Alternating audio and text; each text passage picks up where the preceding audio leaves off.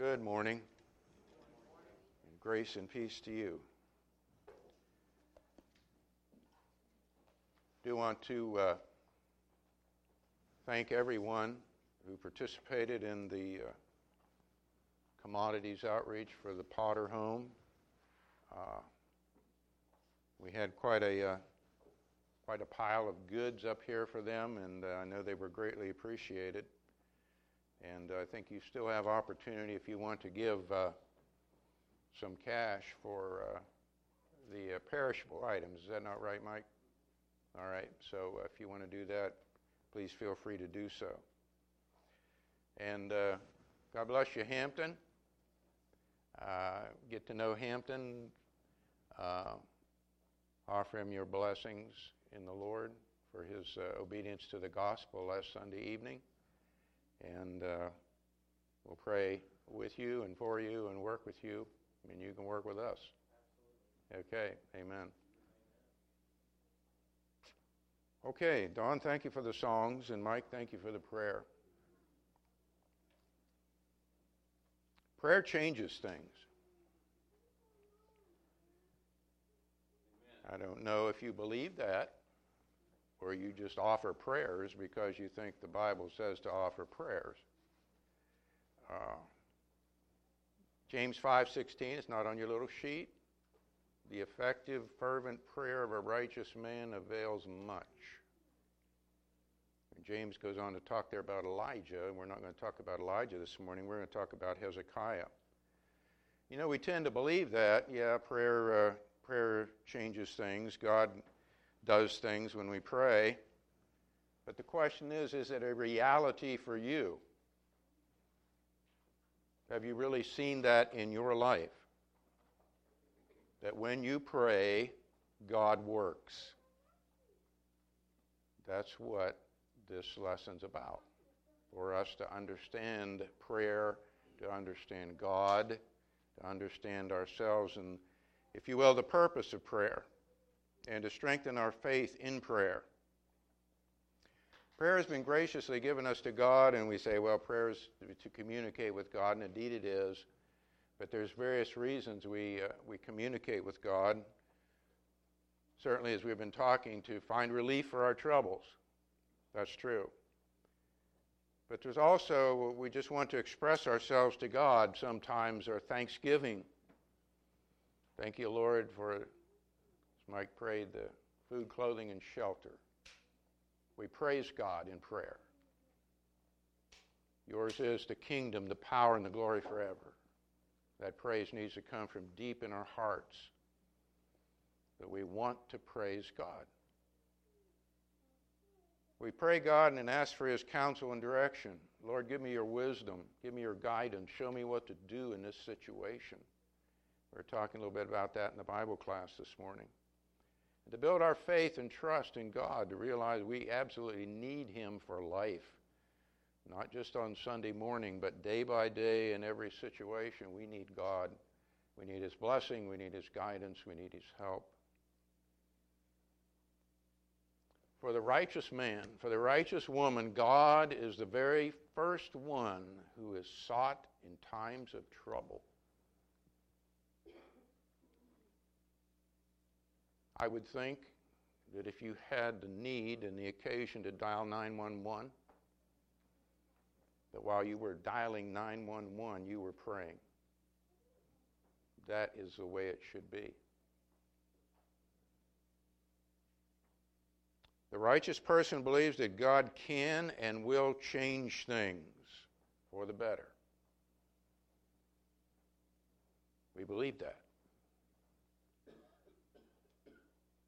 So we want to look at Hezekiah. Second King, uh, and Helen, don't get all nervous there. See, we got three whole chapters in Second Kings, and we're not going to read all that. It's just, but I encourage you this afternoon or this evening to read those three chapters and get the whole story about Hezekiah and these two prayers that he offered to God. We are going to look at 2 Kings 18, starting in 1. Just uh, first of all, I want to look at Hezekiah the person. We saw the, uh, or heard the scripture there from James 5 about the righteous man. The prayer of the righteous man avails much. Hezekiah was a righteous man. Now it came about in the third year of Hoshea, the son of Elah, king of Israel, that Hezekiah, the son of Ahaz, king of Judah, became king. He was 25 years old when he became king, and he reigned 29 years in Jerusalem. His mother's name was Abi, the daughter of Zechariah. He did right in the sight of the Lord according to all that his father David had done. That's a great accolade there. He removed the high places, broke down the sacred pillars, cut down the Asherah. He also broke in pieces the bronze serpent that Moses had made. For until those days, the sons of Israel burned incense to it, and it was called Nehushtan. Uh, it shows he's getting rid of all the idols and the things that the, the people should not have been worshiping. He was devoted to God.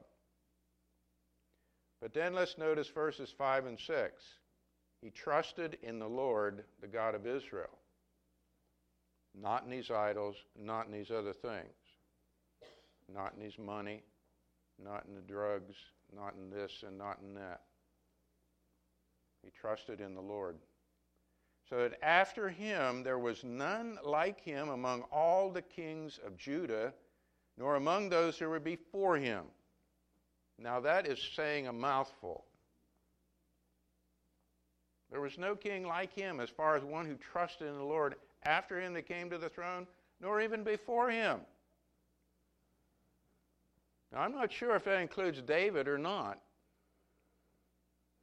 Maybe. We might discuss that.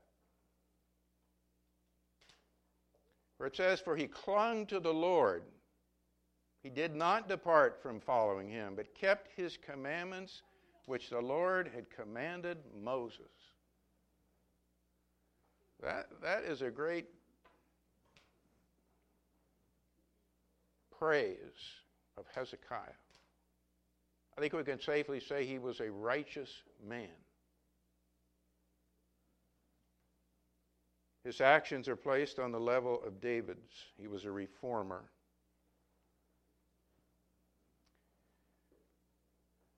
And as I was preparing this lesson and studying it, I'm thinking, is that me? Is this perhaps one reason why my prayers might not be answered and have not been answered in some situations? Because I am not as devoted to God as Hezekiah was. And I think that's a, a, question for every one of us to answer as we wonder about why aren't my prayers getting answered? Perhaps you are just not where you need to be in your relationship with God at this particular point. It would hinder prayer, wouldn't it? So it's something for every one of us to consider, and as I said, myself as well. Am I, do I have that faith in God? Am I clinging to God? Am I following God? Am I striving? Am I devoted? This is the prayer that is answered, the prayer of this man or this woman. So, keeping that in mind, there's two situations here we want to look at very briefly in these three chapters. The first one was a national problem that came against Judah the Assyrian invasion. Moving down to verse 7 there, and the Lord was with him wherever he went and prospered, and he rebelled against the king of Assyria and did not serve him. Assyria was the, the big guy on the block at the day, okay? He was the bully, the bully kingdom, and had overrun everything, and nobody could really stop Assyria, all right? And we see at this point that Judah was already in some way paying tribute to Assyria. And Hezekiah gets uh, feeling strong and he rebels against the Assyrian king. Verse 9 Now, in the fourth year of King Hezekiah, which was the seventh year of Hoshea, king, uh, son of Elah, king of Israel, Shalmaneser, king of Assyria, came up against Samaria and besieged it. All right? So, Assyria is asserting itself. It's coming from the north down. Samaria is north of Jerusalem, and it's just taken everything in its path. And so they've come to besiege Samaria. And as it goes on to say there in 11 and 12, they overran it and they took the northern kingdom into exile. And as it says there, because uh, they did not listen to Moses nor follow his word. So Assyria is the big guy on the block and he's coming south. In the next few verses there, 13 to 16, we see that Assyria comes back against Hezekiah. And Hezekiah feels he has to pay tribute again just because Assyria is so strong. In verse 15, Hezekiah gave him, meaning the king of Assyria, all the silver which he found in the house of the Lord and in the treasuries of the king's house. At that time, Hezekiah cut off the gold from the doors of the temple of the Lord and from the doorposts which Hezekiah, king of Judah, had overlaid and gave it to the king of Assyria. All the riches. He's paying tribute, he's bowing down to the king of Assyria. What we want to understand here, you know, there was no human power that could stop Assyria at this point. There was no other nation. Egypt is mentioned later on, and Egypt has always been shown in the scriptures to be a very poor ally and actually very weak when it came to war. You couldn't count on Egypt. And there was all these other small kingdoms, they were all getting overrun. There was no hope. There was no stopping Assyria. Let's go down to verse 28. We had the, the uh, Assyrians come to the, to the wall of Jerusalem. Jerusalem's like the only city left. They've already taken all these other uh, cities of war, these citadels. And Jerusalem, the, the capital, is the only city left, and that's where Hezekiah is. And they sent what they call the Rabshakeh. He must be like the general uh, of all the armies or something like that. And he's calling out to them, saying, You need to surrender, you need to surrender because nobody can stop us. In verse 28, the Rabshakeh stood and cried with a loud voice, saying, Hear the word of the great king, the king of Assyria. Thus says the king, Do not let Hezekiah deceive you, for he will not be able to deliver you from my hand. Nor let Hezekiah make you trust in the Lord, saying, The Lord will surely deliver us, and this city will not be given into the hand of Assyria. You know, this is the old spin we hear this all today, right, in the news. Everybody spins everything their own way. And that's what the Assyrian guy here is saying. Don't, you can't trust in Hezekiah. He doesn't know what he's talking about. Go down to verse 33. Has any one of the gods of the nations delivered his land from the hand of the king of Assyria? Now, well, that is a true statement. They couldn't stop him. The gods were all idols. Where are the gods of Hamath and Arpad? Where are the gods of Sepharvaim, Hena, Ivvah? Have they delivered Samaria from my hand? Who among all the gods of the lands have delivered their land from my hand, that the Lord should deliver Jerusalem from my hand? He's creating doubt in the people of God, is what he's doing. He's looking at the physical situation and saying, we have conquered every other nation and city. Why do you think you can stop us?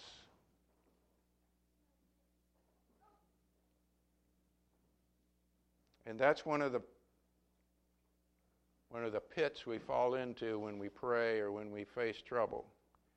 Because we think that things are the way they are and they can't change. And that's what the Assyrian Rabshakeh was trying to plant in these people's minds. Nothing can change. We are going to destroy you.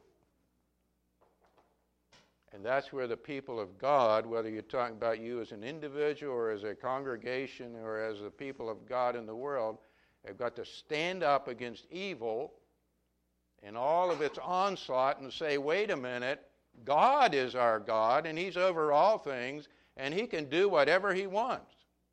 He can stop this. We have to believe that.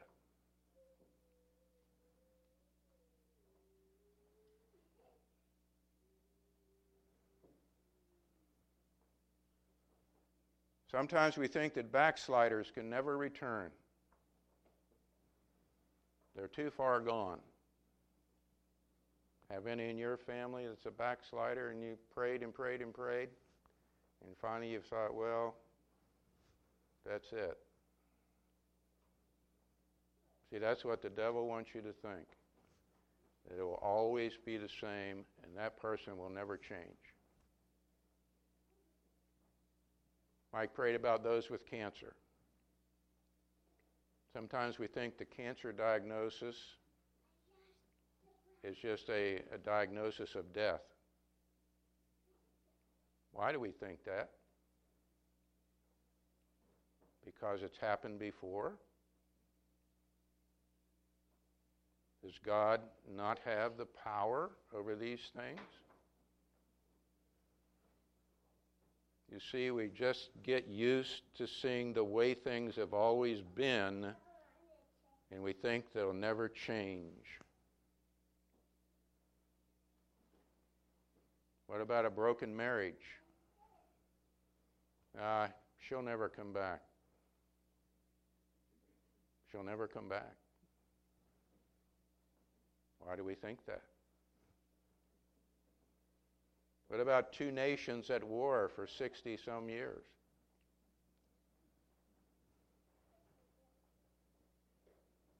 A couple of months ago, we started praying for Kim Jong un, didn't we? And I'm not saying it's about us, but we did. So we pray that this will happen that this will come to pass for good.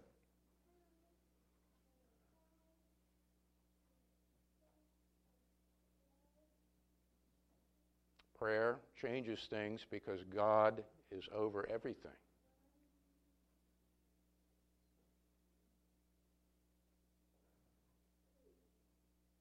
So there's a brief reprieve here in the first part of chapter 19. I'm not going to read that. Uh, God sent uh, an army against uh, Assyria, and he had to kind of go deal with that. And uh, so there was a brief reprieve. But then they come back. They come back. And uh, they're at the walls again, and Hezekiah gets a letter. Hezekiah gets a letter from the king of Assyria through the Rabshakeh. I want to pick it up in chapter 19, verse 14. Uh, this shows, this shows Hezekiah's heart. This is the righteous man. And Hezekiah took the letter from the hand of the messengers and read it, and went up to the house of the Lord and spread it out before the Lord. It's probably on a scroll type thing. He says, Lord, did you read this? Did you see what this is? Hezekiah prayed before the Lord and said, O Lord, the God of Israel, are enthroned above the cherubim. You are the God, you alone, of all the kingdoms of the earth. You have made heaven and earth. That is praise. And we've said before, we need more praise in our prayers. It's, you know, God needs the, He doesn't need it, but we need to praise God. He, he deserves the praise. But when we praise God, that helps us to understand He is God.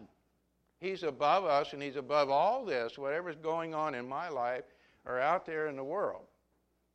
You are, you created it all. You're over all the kingdoms. We have to have that fixed in our hearts. Incline your ear, O Lord, and hear. Open your eyes, O Lord, and see. How can you? I mean, uh, can you talk to God that way? Lord, open your eyes. We know God knows everything, right? But He's just from the heart. Open your eyes. See, listen to the words of Sennacherib, which he has sent to reproach the living God. Because he's saying that, God, you can't deliver us. That's what he's been saying. You can't deliver us we're going to go down. Truly, O Lord, the kings of Assyria have devastated the nations in their lands and have cast their gods into the fire, for they were not gods, but the work of men's hands, wood and stone, so they have destroyed them. He says, That's right. He's right. They, they didn't have, they just had idols. They didn't serve the one true God. Now, O Lord, our God, I pray, deliver us from his hand, that all the kings of the earth may know that you alone, O Lord, are God. Key aspects of this prayer. He went to God first. He, again, he acknowledges God as the power in the universe over everything and everybody. He asks God to hear and see what is happening. He admits they are helpless, and he asked for deliverance. All of that requires humility. Sometimes we kind of pray, but we're thinking on the, on the side that we're going to still try to do this on our own. That it's up to us. Believe me, Hezekiah could not defeat the king of Assyria. They had nothing.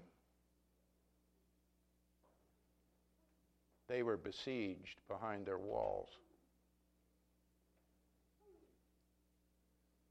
It's a great pattern for a prayer of crisis. So when you are in crisis mode, pull out Hezekiah's prayer and refresh your mind. Jumping over to verse 35, again, like I said, take these three chapters home and read them. God delivers them. then it happened that night that the angel of the Lord went out and struck 185,000 in the camp of the Assyrians. Where'd that come from? It was not an army. It was not Egypt. It was not Babylon. It was not the Persians. It was God.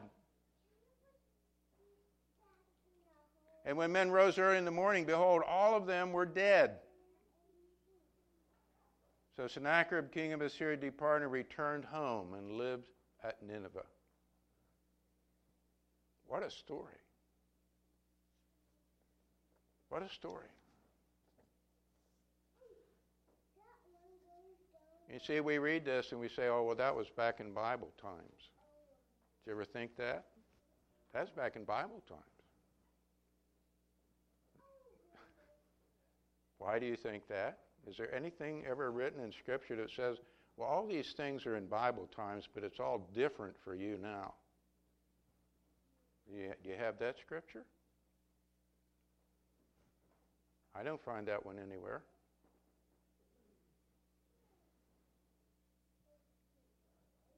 Chapter 20, verse 1. So that was the national problem. And Hezekiah took it to God and he prayed. I think Isaiah was involved in that a little bit. You can read about this also in Chronicles and also in Isaiah. But God answered and he delivered them with a miracle.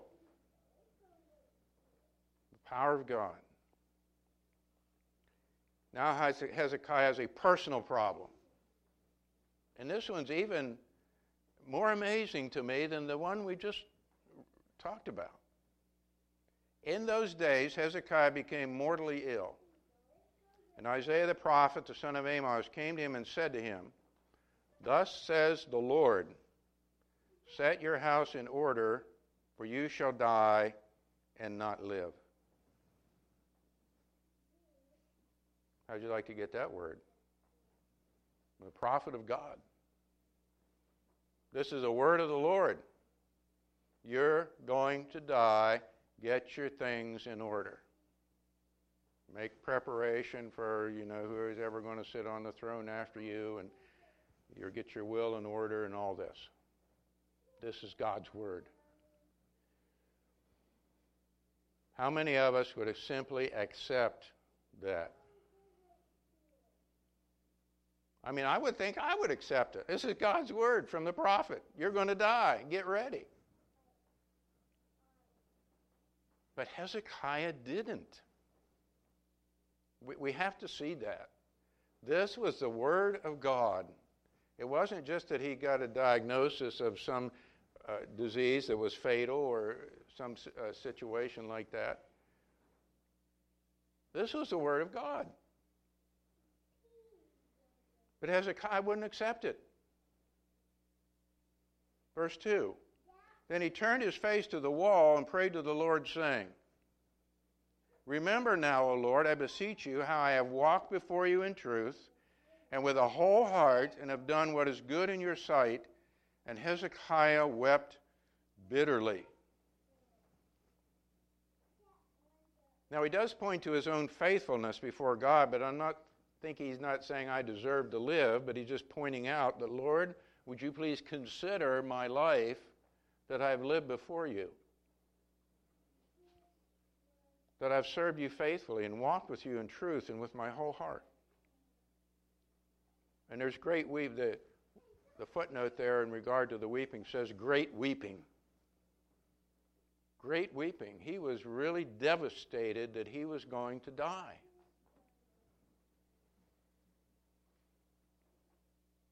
And I thought about my prayers and our prayers in general. Do we pray from the heart and involve the entirety of our being? When we pray about are we really serious dead serious given to that prayer in that situation? Or do we just dust off a little one minute thing and say lord please take care of this? I got to go and uh, cut the grass or uh, watch the ball game or whatever.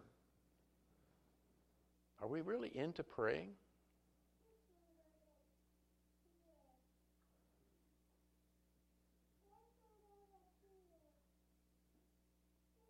Verse 4. Before Isaiah had gone out of the middle court, the word of the Lord came to him saying, you know, we sang the song, Wait on the Lord.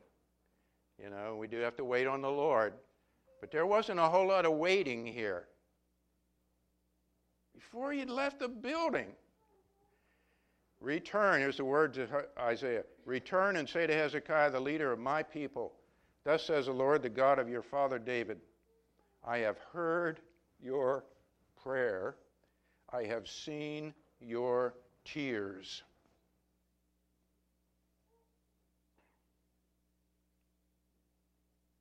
Those are the kind of prayers we need to offer when there's a crisis, when there's trouble. Open up heart and mind and soul to God. God loves us, doesn't He? He has compassion on us. He knows we're dust. He knows what, what He made. He, he knows the situation now, especially because of Jesus has been here, who intercedes for us now, and He's gone through living in this body.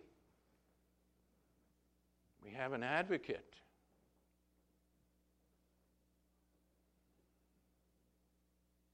Behold, I will heal you.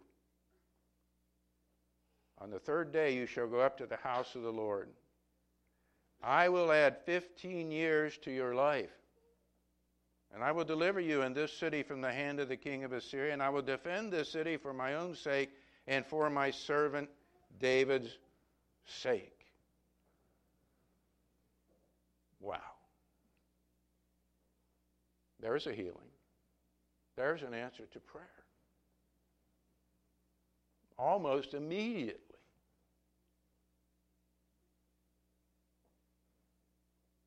And you can see why I titled this lesson, Pray Like Hezekiah. Be the man, the woman of God that Hezekiah was, and pray like he did. But the whole heart, the whole body, the whole soul.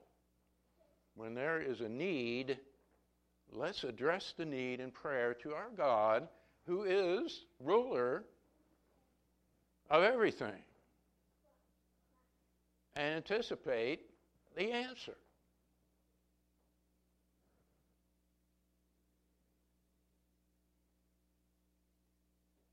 Study this over.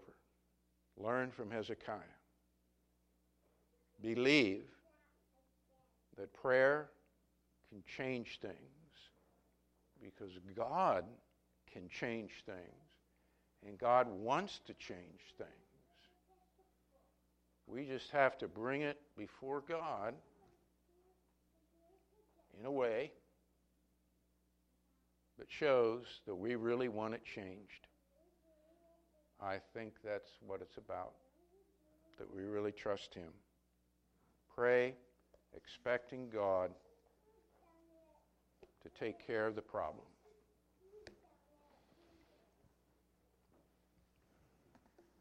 If you're a Christian this morning and your prayers have been rather feeble, or maybe non existent, or maybe just casual and here and there, I encourage you to develop this life of prayer. As we sang in the song, Did you pray this morning? Did you pray when this happened? Did you pray for this? Did you pray in this situation? Learn to depend, not just trust, but to depend on God for everything. Bring it to Him in prayer. If you'd like for us to pray with you about something, we'd be happy to do that this morning. If you're struggling with anything, maybe it is your, your prayer life. Maybe Tim, temptation is coming to you from Satan for other reasons. And we'd be happy to pray with you. If you're ready to obey the gospel this morning, as Hampton did last Sunday night, and give your life to Jesus Christ and die with Him and in the waters of baptism and be resurrected to a new life, we can assist you with that. I think we still have water in the baptistry that we didn't overflow it and mess it up too badly there last Sunday. You all didn't hear all, every one of you didn't hear that story, but that's, that's for another day. So, whatever your need might be, if you want to come now, please do. If you don't want to come forward, as always, you can come and talk to one of us, myself, Mike, Don, Rick, afterward, or give us a call. But please, if the Lord God has touched your heart through His Word, don't put it off and don't wait. Brother Don.